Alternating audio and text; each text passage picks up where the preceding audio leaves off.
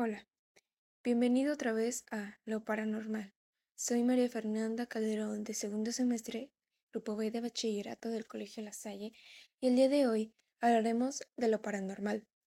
Para empezar a adentrarnos un poco en el tema, tengamos en cuenta que lo paranormal como concepto deriva de las combinaciones del prefijo griego para, que significa aquello que está al margen de, la palabra latina norma, que se refiere a la regla o al estándar, y del sufijo al, que indica pertenencia.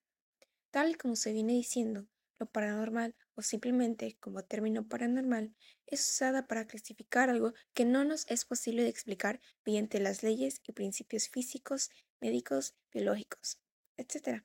Por lo que estos se consideran fuera de lo normal por el hecho de no poder ser explicados por la ciencia. Dentro de lo paranormal, podemos encontrar diferentes clasificaciones de términos y fenómenos que están dentro y relacionados a esta categoría, y los más comunes son la telepatía, la clarividencia, la levitación, el espiritismo, entre otras, que más adelante hablaremos un poco más de detalle de cada una. Para ser honesta, el tema de lo paranormal incluye más cosas de lo que podríamos imaginar, dejando de lado el concepto que hasta ahora hemos manejado. Tanto así que si quisiera contarles más sobre estos temas, tendría que hacer un podcast de al menos unas cuantas temporadas, pero por lo tanto, intentaré brindarles una pequeña introducción a este tema. Ahora sí, retomando un poco acerca de las clasificaciones que conlleva lo paranormal, iniciemos con la telepatía. Me refiero, con telepatía me refiero más a la que permite que las entidades se comuniquen a través de sus mentes sin ninguna expresión sensorial que les rodee, la telepatía viene ligada a la percepción extrasensorial, lo que vendría siendo nuestro sexto sentido, por así decirlo, el cual consiste en la percepción de información obtenida no a través de nuestros sentidos físicos comunes, sino a la que logramos percibir con nuestro propio cerebro. Otra capacidad paranormal es la clarividencia, que es el nombre que recibe la supuesta habilidad para captar de manera extrasensorial y sin herramientas técnicas información sobre el futuro. La persona que se define como clarividente asegura, por lo tanto, que puede anticipar hechos futuros con solo el uso de su mente, lo que resulta imposible para la ciencia.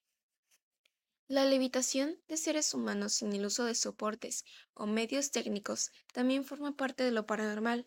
Hay quienes creen que al alcanzar un cierto estado de la mente, las personas pueden elevarse del suelo y flotar en el aire. Al igual que el resto de las experiencias mencionadas, la ciencia actual no puede explicar dicho fenómeno, por lo que descarta completamente su existencia. El espiritismo, aunque sea una rama aparte con otros tallos como propios, este aún sigue entrando en esta categoría, ya que esta doctrina establece como principios la inmortalidad del alma, la naturaleza de los espíritus y su relación con los hombres, las leyes morales, la vida presente, la vida futura y el porvenir de la humanidad. Según la enseñanza dada por los espíritus superiores con la ayuda de diversos mediums, esto quiere decir que cuando ya hablamos del espíritu, ya hablamos de métodos para comunicarnos con otras entidades que a simple vista no podemos ver. Todo esto mediante herramientas como la Ouija, Tarot y otras que son más conocidas. Personalmente, respecto a la opinión que tengo en este tema, considero que no fuerzas tienes que estar involucrado en algo malévolo para experimentar este tipo de acontecimientos. A veces, el simple hecho de que tu puerta se haya abierto puede significar muchas cosas dentro de este tema. Tal vez podría ser alguien que en su vida pasada falleció de manera injusta y trata de manifestarse de esta manera para llamar tu atención, o alguna entidad que quiere que no estés ahí, o entre otras muchas más causas. Tal vez en otro episodio más podamos hablar acerca de lo que puedes hacer si es que en tu entorno es experimentando algo paranormal respecto a la pequeña información que el día de hoy te he brindado. Interesante, ¿no?